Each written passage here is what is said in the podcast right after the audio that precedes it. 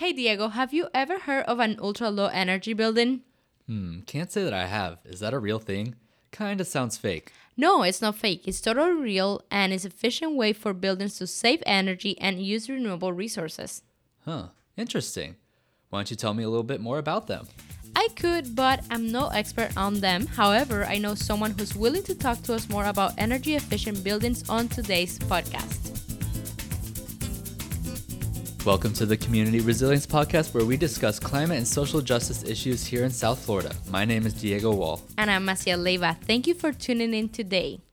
How's everything going, Massiel? We are entering the holiday season now. Are you excited? I am Diego. It is my favorite time of the year, and I have to say, the weather here in Miami these past few weeks has been delightful. Oh, it's been perfect. We have seen temperatures in the lower 70s and 60s. Personally, I think 74 degrees is a comfortable temperature in my house, and based on that, I used to set my thermostat at 74 degrees.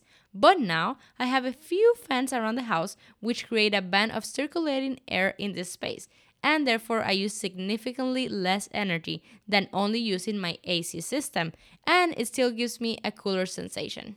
Wow, that's smart, Massiel. I keep it at 70 in my house just to stay comfortable, but if my pocket's going to benefit from making this little move you're doing, I am willing to go to Walmart and get a couple fans, you know? You might want to do that, Diego. And speaking of energy efficiency, I had the opportunity to talk to an expert in the topic of ultra low energy buildings.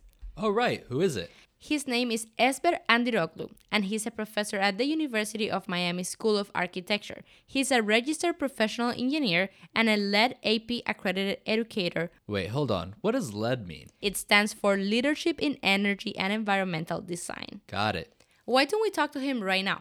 Esber, what can you tell us about what an ultra low energy building is? Really, a simple definition would be that it should produce all the energy needed for the functioning of the building through the renewable sources that are generated by the building. So, whether that is done through PV panels or other renewable energy measures, such as wind turbines or whatever one might apply, the energy would be produced in the building, and the demand, energy demand from the use and functioning of the building, uh, should be met by that energy source.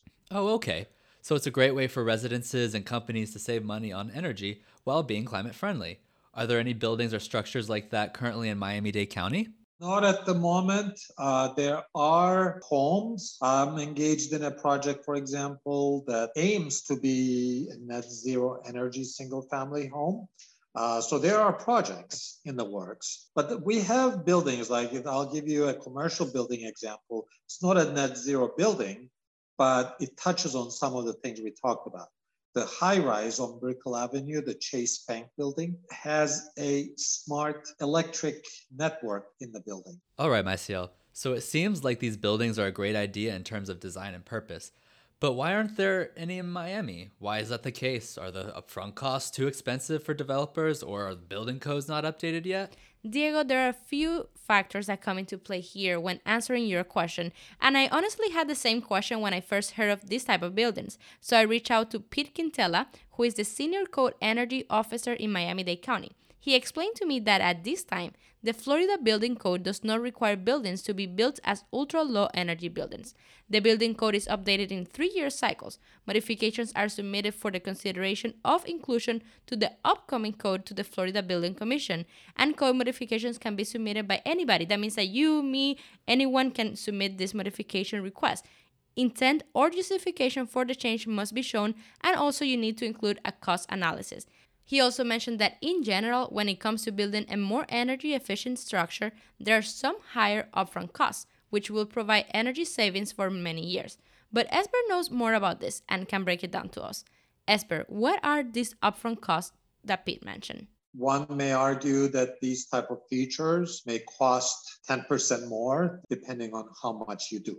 Well, it seems that there are upfront costs of building these energy efficient structures. The benefits seem to outweigh the costs in the long run. It's like buying a Tesla. It may be a little bit more expensive to buy up front, but in the long run, I'm saving tons of money on gas. All right, so Esber, can you talk a little bit more about the benefits of these kinds of buildings? One benefit really is you would have access to more financial resources. If you did this, you are going to be able to afford other things that normally you, you may not be able to afford because it goes towards your energy use burden. So all of a sudden, this can offer some opportunities for financial rewards. If you are a business who is mindful about this, may all of a sudden find that this is giving me opportunities now to grow my business. I can hire an extra employee or I can do some marketing or I can integrate some amenities in my workplace that I wouldn't have otherwise been able to afford. So my employees are happy. Hmm, I never thought about that. Those are really good points you brought up. They're really good points. And also, after learning about the upfront costs related to building this ultra low energy building and the benefits associated with it, it is only logical that not only Miami Dade County, but also the entire US starts moving in this direction since it is climate friendly, energy efficient, and cost effective in the long run. What do you think? I believe so. If I owned a house or was a developer, I would want to invest in this opportunity.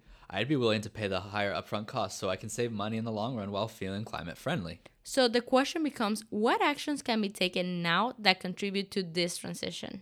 You know, I really see education as the key. Incentives is very important, and governing bodies' responsibility in this is really to be making the approval process easy, more incentivized to make this happen. Well, Diego, after hearing what Esber had to say, it seems like the transition is going to happen, but not as fast as we would like it to happen. Yes, I agree with you, Massiel. Also, because there are more factors to take into consideration. For example, when bringing these changes to property managers, resistance can occur due to the additional costs that tenants will have to incur to make these buildings more energy efficient. But still, it is for a good cause, and we all live on the same planet. So now is the time to take action and follow these steps towards a greener future. And starting with the ultra low energy building sounds like a great way to be energy efficient. And it also starts with education.